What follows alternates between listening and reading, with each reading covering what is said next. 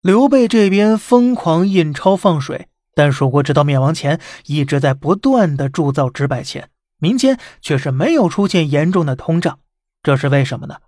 哎，您别忘了，刘备素来有仁义之名，那搜刮老百姓不是自掘根基吗？何况这老百姓也换不起纸百钱呢。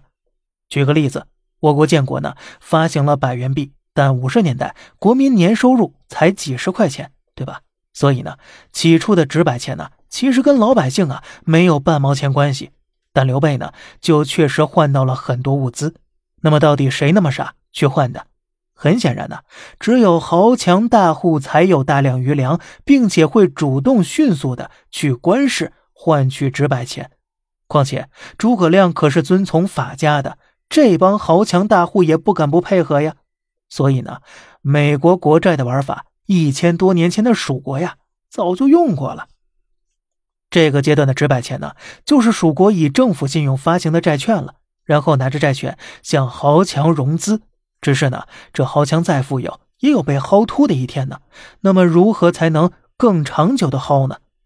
哎，这时候啊，诸葛亮就闪亮登场了，开始捣鼓起了货币霸权来了。诸葛亮集中有记载。今民贫国虚，绝敌之资，唯养锦耳。这意思就是啊，这韭菜不能只割自家薅啊，我得想办法让敌人也把资产拿过来换咱的纸百钱。那么怎么能做到呢？人家为什么愿意换呢？哎呀，武侯诸葛亮的想法呀，就是把蜀锦和纸百钱绑定。这要论布料，三国时期的蜀国那是最漂亮的，而漂亮的布料衣服啊。又是所有国家所有行强的刚需，比如孙权特别喜欢蜀锦赏赐部下，所以呢，诸葛亮就规定了，你们要买我的蜀锦呢，只能用纸百钱，而且用纸百钱我还给你打折。就这样，各国豪强就开始持有纸百钱了，变相的给蜀国送去了大量物资。